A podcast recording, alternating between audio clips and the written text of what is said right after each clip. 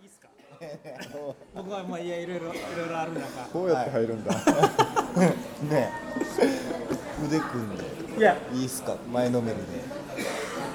ワールドカップ見てますか？見てますよ。サッカー。そんまあ、日本戦ぐらい。あ本当ですか？いやもう結構あの時間だから結構見れるというかまあ大体夜中見やすい時間なんですよ、俺らにとって、はい。で、えーじゃあ日本対コロンビアが一番最初の試合やったじゃないですか、はいはいはい。あれは見ましたよね、であれを俺あの見ながらちょっとツイッターとか見てる中で、ある方が全くサッカーを興味ない、けど、まあ、みんな見てるから見てるみたいな人がこういろいろつぶやく中でですね、コロンビアの国歌がめっちゃコロンビアってつぶやいてたんですよ。おおなるほど。おおそうなんだこういうねだからサッカー興味ないからこそちょっと注目するところじゃないですか。で後で俺も聞いてみたらあれ聞きましたコロンビアの国歌いやー聞いてないです。コロンビアの国歌めっちゃコロンビアな。の あ本当。あだからもうもう僕らがイメージするような、うん。コロンビアだっていうような楽曲っていうことですよね。だ歌詞はだって聞こえないですもんね。だってメロディーだけですもんね国歌ですよ。国歌で最初のリズム「つったかたつったかた」って始まるんですよ「つったかつったかつったかた」みたいな。はいはいはいはいはいはいはいうわめっちゃ確かにコロンビアだな。のがあって。あであ はい。その後あの日本と戦うところがあるじゃないですか、ええっ、ー、と次ですか次セネガル。セネガル。はい、ーセネガルもはい。日本の試合の後試合して、はそしたらセネガルの監督がめっちゃセネガルなんです。よ嘘嘘嘘。嘘だ。本当に。嘘だ。見てない？あのちょっと黒い人でしょ。黒い人です。セネガルセネガルの色してる人でしょ。だってどうなんですかね。例えば日本だったら、結構外国人監督が、あの監督するってことが多いですけどだからセネガルの人はセネガルのチームは、だからもうセネガルの人が監督してるっていうことなんですかね多分ね。だと思う。俺も詳しくは調べてないけど、でも黒人の方で、はいでドレッドで、ちょうどあ セネガルだな。スーツ着て、えスーツ着てたよねめっちゃセネガルえだなと思って、なんか大事だなこういうの。なるほど。いやでこもの国のはい。らしさをちゃんとこう持ってくるっていうはあ、はあはあはのが大事だなっていううですね。のを見てて思いまして。言われますもんねこう見た目でパッと分かるようにしろと。なんかあの見た目やっぱねキャラクターでどういう人か分かるようにしろみたいなこと言われる中で、やっぱセネガルの監督多分だからね秋葉原歩いてても多分セネガルの監督だなって分かるんじゃないですか、うん。それは大事ですよね。本人も意識してるかもしれないしね。セネガルっぽさみたいな。よりセネガルにみたいな。はいちょっと思い出したあのこの前特番でリップサービス連れて、あのテレ朝行って梶さんプロデューサーとはい会った時に、出会った時に一応言ってたあの沖縄っぽいの着てこい。あやっぱそうなんですね。その時は彼らはまあ私服で、渋い色の二人ともグリーンのこ はあ、はあはあはセーターみたいなはい。でいわゆるカリウシュエアとかなのかそうそうそう。わかんないですけど。あの大自然さん的なこととか、はい。あれあいつら分かりやすいでしょとかね。っていうのを怒られてた、もっと言えばよく言われるのはお笑いコンビだったら、ボケはもうボケらしく見た目で、誰の前に出て行ってもこの人がボケですって分かるようなね。格好をしろとかっていうのもあるじゃないですか、なんか漫才とかでもね、あの出てきてもう何秒でこっちが僕でこっちがツッコミって分からせみたいななんかねこともありますし。あで、まあ、この僕らの沖縄の風に持ち帰って考えた時に、まあ、沖縄の風ですから、沖縄らしさっていうのを、ほらいわゆる一般の皆さんが、まあ、観光客の方も含めね、思ってる沖縄らしさは、まあ、置いといて、この3人それぞれどんなものどんな場所、どんな時に沖縄らしさを感じるのかなっていうのを聞きたかったんです。よ こっちに行きたかったんで いやそれ神谷さんそんなこと言わないでください。こっちに行きたかったとか言わないでください。ごめんごめん。なるほどなるほどでもラジオ終わりですよ新庄さん今ね。今僕はい。あなんかやっぱエンジンかかってる感じします。キレッキレだねいやキレキレ。いや本当にやっぱ僕と神谷さんとやっぱ違いますね。このエンジンの温まり具合みたいなの。これはさ体中にオイル回ってんなっていう。いやラジオのカストロール回ってる。ねヘッドホンしてる感じで喋ってるもん。そうそうそう。ねブースにいる感じでだから今ラジラジオやってて僕だから読谷村から来たので、このサブウェイ、えー那覇まで来たのでその道中、えーラジオ聞きながら新庄さんもちろんやってるのを聞きながら、あり FM 沖縄。来てましたね。ギャラリースペースって見ることができるんで。ね一回で写真だけ撮って。行ったんです。よ見えたんだ。そう。見え,、ま、見え見えますよ。めっちゃガラスの直前までそうそうそう。行って写真だけ撮って、はい。まあ戻りましたけど。あなんなのもうちょいもうちょいなんか人絡みあってもいいんじゃないの？だから一応流れラジオの流れでまー、ちゃんさんとかも出られたじゃないですか。あそうですだから先輩も出てるとか、先輩出てる結構真剣な話もしてる。で新潮さん聞きてで俺が入ってきたらややこしいなと思ってここに入ってくるの。あー。でもうちょっと一瞬だけでおいとましようっていう僕の気の使い方もあったんですけど今やっぱラジオを聞いててやっぱすごいと思いました僕は新一郎さんが例えばここでこうやって喋ってる感じとはやっぱ違う感じで喋ってるじゃないですか。あのあのその夕方の、はい。そのみんなが聞いてるようなラジオの時と、その顔の使い分けというか。いやそれはもうマジで聞いてて俺すごいなと思う例えばあの女性パーソナリティの人と新庄さんが一緒にしゃべるっていうまあだからもう本当に大衆に向けてのラジオじゃないですか、まあ大衆に向けてのラジオで、大衆に向けての喋り方してるなと思ったのはなんかあの「寄生獣」っていう漫画の話してたんですよ。今日,、はいはい。今日のラジオで。そうですね。寄生獣の漫画の話してて。でお女の女性のパーソナリティの方が「寄生獣ってあの右あの右手になんかくっついてるやつでしょ」みたいな感じのことを言ったら「いや雑だな」とか、なんか僕らのノリだったら「いや雑だなそれ、いやそれそれ簡単に言い過ぎでしょ」とかっていうところを新潮さんなんか「あ右手についてるだけっていうのはちょっと雑な言い方ですねそれは」みたいな。このなんかかしこまりと思って。なんかさ。こう綺麗にこうツッコミっていうものをこう排除してこう綺麗にこうフレーズ綺麗にみたいな。訂正みたいな感じで。いやだってそれはねはツッコミだとまたちょっと角が立つというかツッコミはほら なんつうの？ちゃんとお互いの信頼感。そうですね。ね？確かに、お互い戦える。はい相手がいてからこそツッコミで返しがあるわけじゃないですか、はい。そうじゃない普通の女性のパーソナリティに行った時になんか強すぎるじゃないですかそれを言うと。確かに強いっていうのはあ彼女に対してなのねはい。もの、うん、いや視聴視聴者時間帯とかもある視聴者もそんな強い口調で言われてる。いやこれさ毎回俺いじりから始めるのやめない。結構サブウェイこだましますね。視聴者視聴者視聴者ってなってましたね。結構やっぱエンジンかかってエンるから。ジンかかってる。俺から言うから俺にだからそれ言いたかったらそうですエンジンかかってるなっていうところで、すごいな呼びにくいな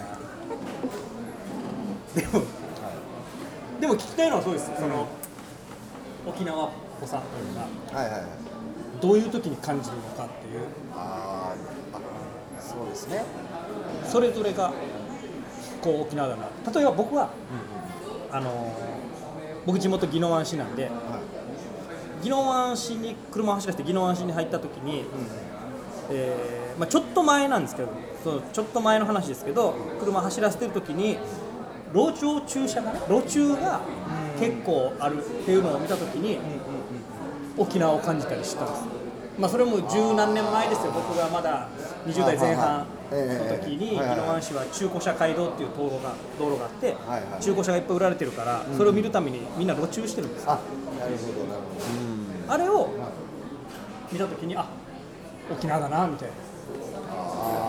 あとは僕の知り合いでは沖縄に帰ってきて、えーまあ、食堂でもなんでもご飯食べに行った時に接客が雑な店員見た時にあ沖縄だなと思って。ああなるほど。ね僕僕が沖縄だなって思う時はこの道2台通らんだろうっていう道を 車同士がすれ違う時。あなんかこれ沖縄だなって思いますけどね。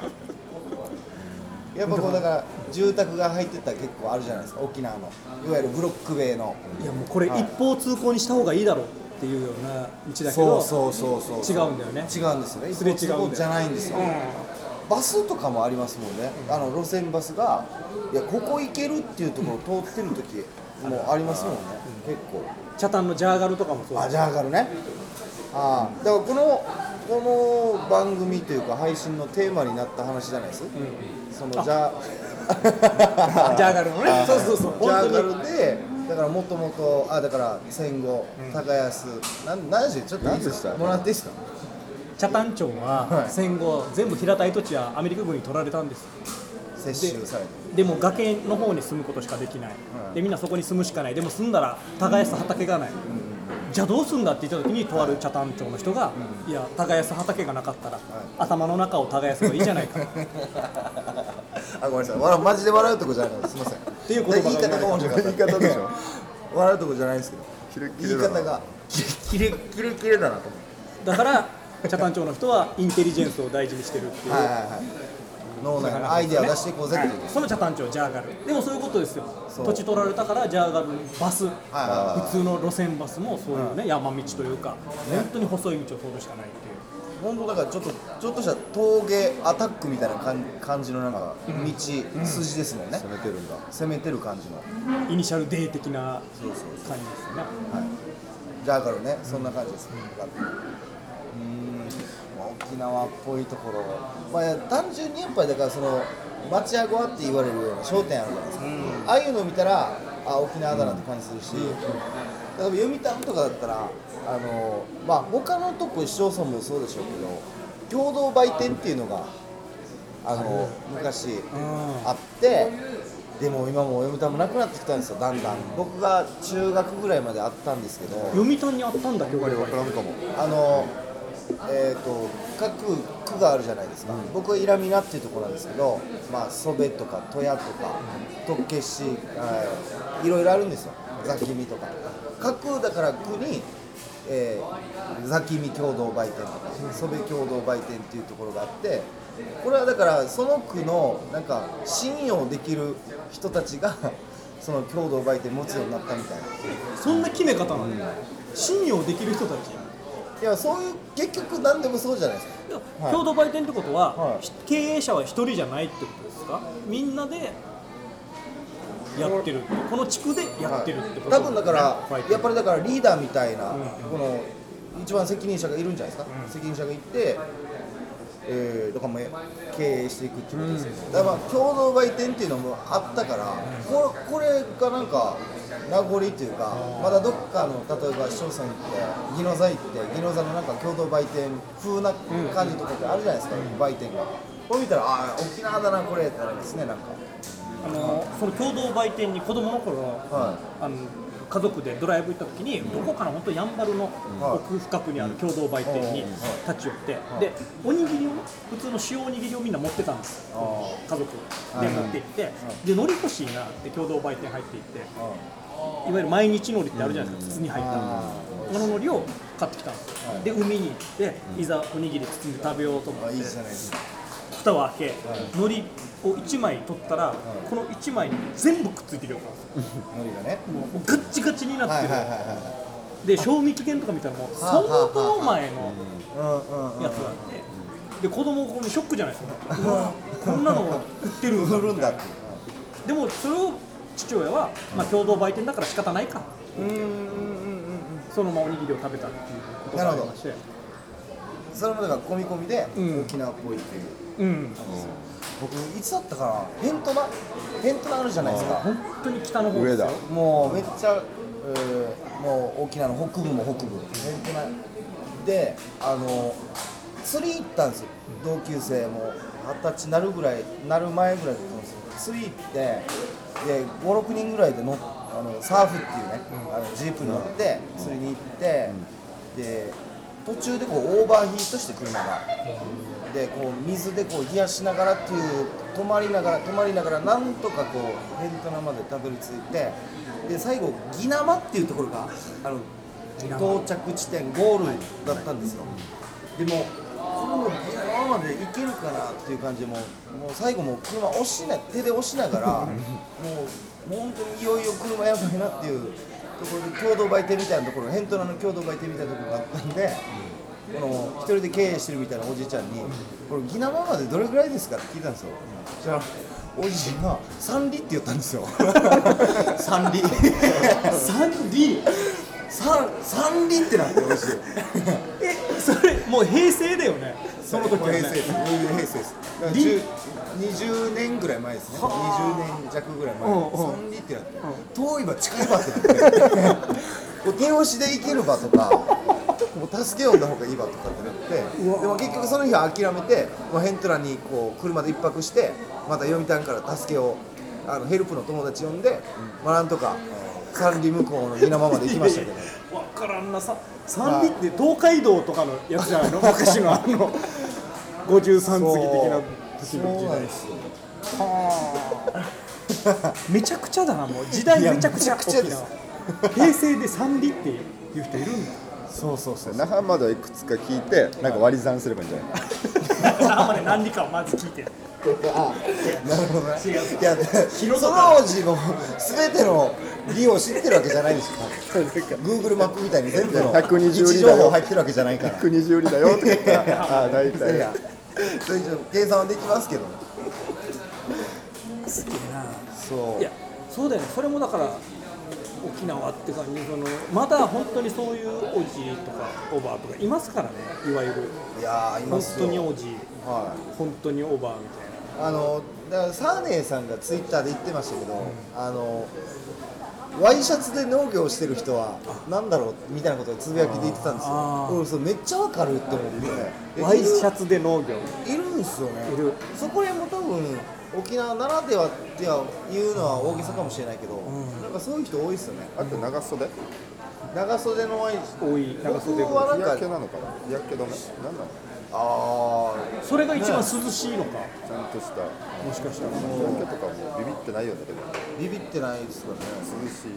なんあ多分だからあのその例えばこうウージキビとか刈るときはこう葉っぱがねこう肌を刺してきたりするからそれでこう肌を守ってるのかもしれないですね。いやだから分払い下げ品とかいっぱい売ってるじゃないですか沖縄。は、だから結構おじいたちのスタンダードな農業スタイルで言ったらだからその迷彩のアーミーのズボンをうん。こう畑ああのね畑に着ていく服として使ってる人とかねいっぱいいますよね。ね。は軍払い下げを重宝してますよね割と。い、いや使ってると思いますよ。丈夫だからってことですよね。いや上うん。僕もだからあの僕アルバイトで軍払い下げの倉庫で働いてたんですよ。お前いろんなことやってるの本当だ。いやあのマジでそのだから軍払い下げがもうもう満杯ですよ。だから満杯になってるパンパンの倉庫。うん。でなんか出るみたいな話もちらほら出てくるんですよ。出るっていういや幽幽霊が、とうん。そのだから出るっていうバイト制の中で出てきたとか、何をやってたの？倉庫で片付け？ん？倉庫をだから棚卸しとか、結構でかいところ。だったんで、まあ、よあのいわゆるそのミリタリーショップというか、その洋服屋さんです。そのその道でよく見る分払い下げ店というよりは、洋服屋のこのミリタリーに卸すようなとこなんですけどだからもう豊が入れなかったらしいですよ。その倉庫の中に。って言ってましたよ。それは何その要ははい。戦場とかではい。死んでしまった人の服とかも払い下げであるから。はいそういうことですよ。僕でも血がついてるのとかちょいちょい見ましたけど軍服でね。とか僕はそれは遭遇はしてないですけど、もう実際にあったっていうそのバイト先の人が言ってたのはあのアームボックスっていうのがあってそれはそのだから武器の薬莢とか入れるやつ弾とかを入れるための丈夫な箱なんですよ、うん。箱をだからこう磨いてこうニスみたいなのときれいにするとかっていう仕事もあるんですけど、それをやってた時にこのバイトの先輩が言ったんですけどパカッて開けたら弓矢がパシャンって飛んでったらしいんですよ。顔の横。をっていうのはこれなんかっつったらだから ammo box こう戦地でこう拾うじゃないですか、敵が拾った時のためのトラップなんですよ、トラップでこう相手を射止めるってやつが こうだから沖縄にこう紛れ込んでこう払い下げのところまで来てたっていう。もう来ましたね。危機一髪さそれいやマジで。い。やいやそうですよ。まさに。これがいろんなこ小さい頃から聞いてきたよ危機一髪っていう言葉。これまさに危機一髪さそうそうそうそう。はあ結構だから今はねさすがにもうおもう平成ですから、うんそんなことないでしょうからでで戦後とか間もない頃とかもうそんなの日常茶飯事に近かったでしょうからねあ沖縄でもね。それとしてはもう失敗作だよね。いいいけなかったんですよ。そうですそうです。そのトラップとしてはね。はい。そうだよな。そうそうそう。アルバイトってなんかあどうですか？神谷さんとかも大学生の頃僕別に居酒屋とか。ああなるほどなるほど。あでも新千代さん、まあ、だから沖縄のバイトで言えばトゥクトゥク運転してますよねバイトで。あトゥクトゥクじゃないです。何ですか？ベロタクシー。ベロタクシー。あの自転車のタクシー。沖縄にある。沖縄今どうやってんのかな？当時国際通りとか？そうそうう。ん。国際通り。いわゆる観光客の人乗せて、うん。その市内を回るとかそういうことですね当時、はい。その沖縄にベロタクシーをやりたいっていう人たちが持ってきてあれなんかドイツ製らしいんだけど、自転車タクシー。えで一応電動アシスト付きなんですよ。だけど、一応この講習みたいなのを受けてで、それ用のねそれライセンス、この運転できますよってライセンス取ったら、自由にこれでバイトできる。しかも、へあの割合が良くて。割合がめっちゃ良かったーなんでやめたんですか？え？まだやってんですか？やってないやいやじゃん間がなんかまそれっててラジオ行ってこれ。それエンジンかかるわ。いろんな意味でエンジンかかるわ。やってない。いやきついからそれなりに。まあだからバイトとかで言っても沖縄ならではのバイトっていっぱいあるでしょうからね。例えばだから首里城であの流装を着せて写真撮る人とかも沖縄ならではの仕事でしょうしね。は写真撮ってるねいいや撮ってますね。うん。そうそう。あんなんもあるし。ななんかでもやっぱりその夜のキャバクラとかもやっぱ違うんじゃないですか？内地のあそのいわゆるキャバクラとそのうちの行ったことない。だから沖縄のこう飲み屋さんの女の子たちだったら、お客さん側も違いますし、働く側もなんか違うんじゃないですか？雰囲気、うん。ね。読谷の鳥居ビルっていうビルがあってそれ飲み屋さんが入ってるビルなんですよ。だからでっかい建物があってその1階から2階3階4階ぐらいまでこうビあのキャバクラのこう店がバーって並んでるところなんですけどまあそこだからそこにそこしかないからみんなもうそこに集まってくるんですよ。読谷中の男が、もう週末なんか特に。ってなったらもうなんかなんて言うんでしょうねこうどこいどこ行ってもなんか知ってる人いるしな、フロアどこ行っても。そうだよな。はい、でなんか上に行くほどいわゆるなんか薬系じいだって言われた人がいるんですよ。だからなんか一面からクリアしていく。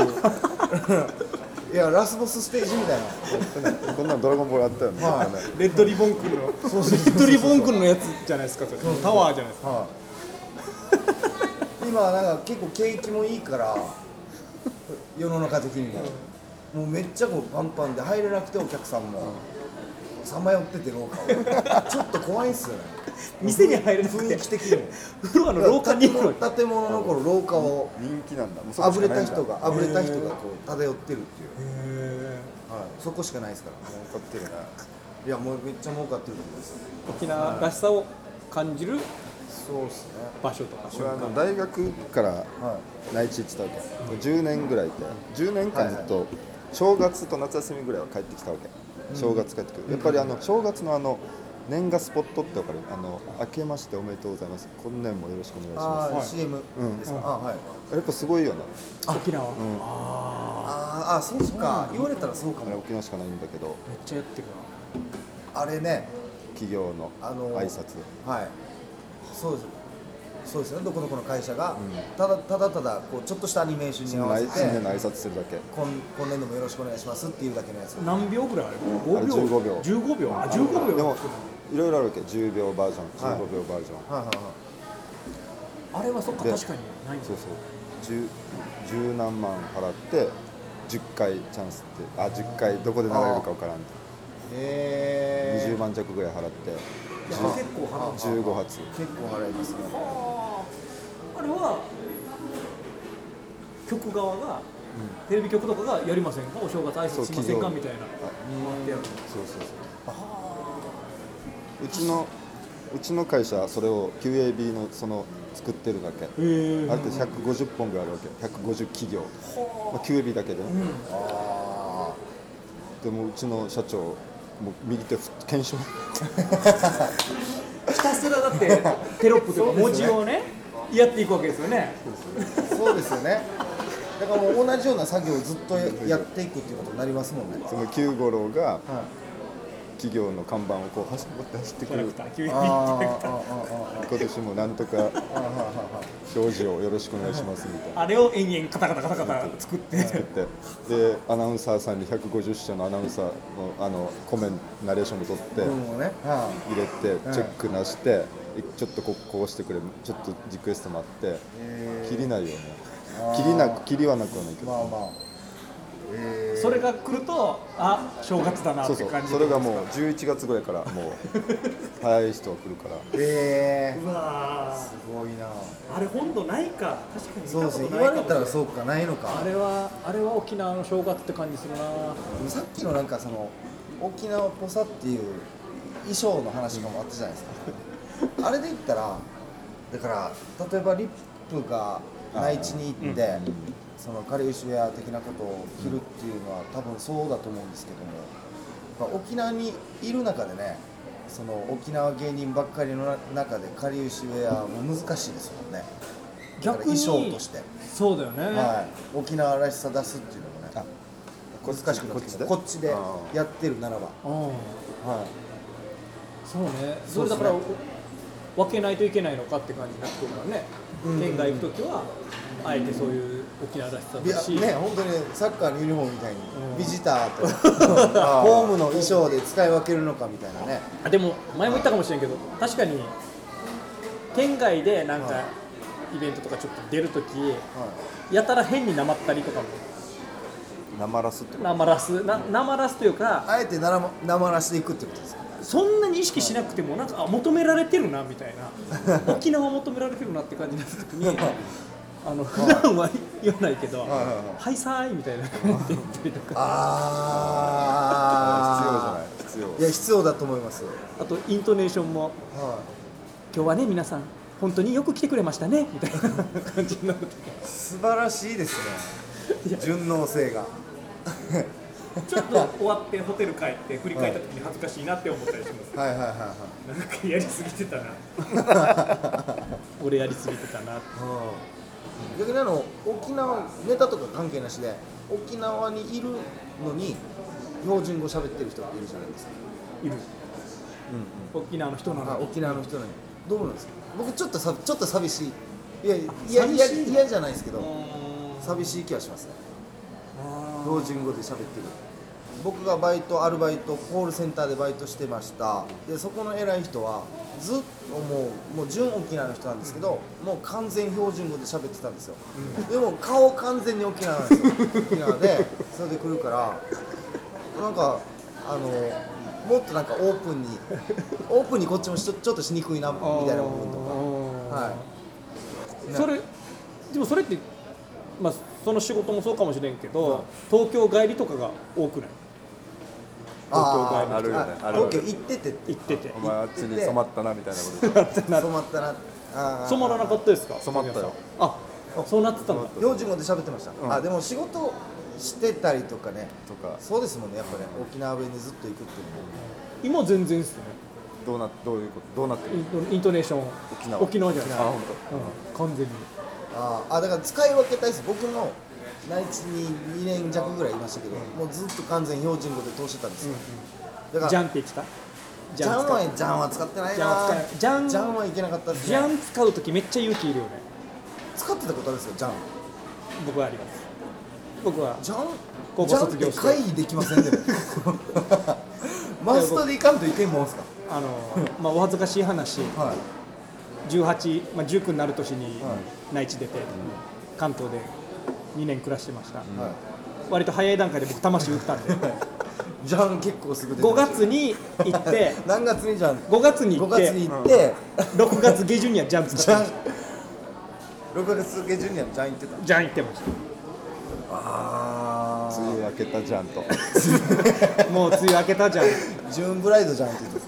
真夏来るじゃん。6月。真夏来るじゃん。ジューンブライドじゃん。全然全然使ってました。今思えばお恥ずかしい話ですが。使えてないよや。いやジューンブライドじゃんとか。梅雨明けたじゃんとか。使えてないよ。むしろ自分の体に馴染ますために多めに使ってました。そうじゃんね。とか向こうの人も使ったことないような場所に入れてみたらどこが一番合うんだっていう実験をしてました。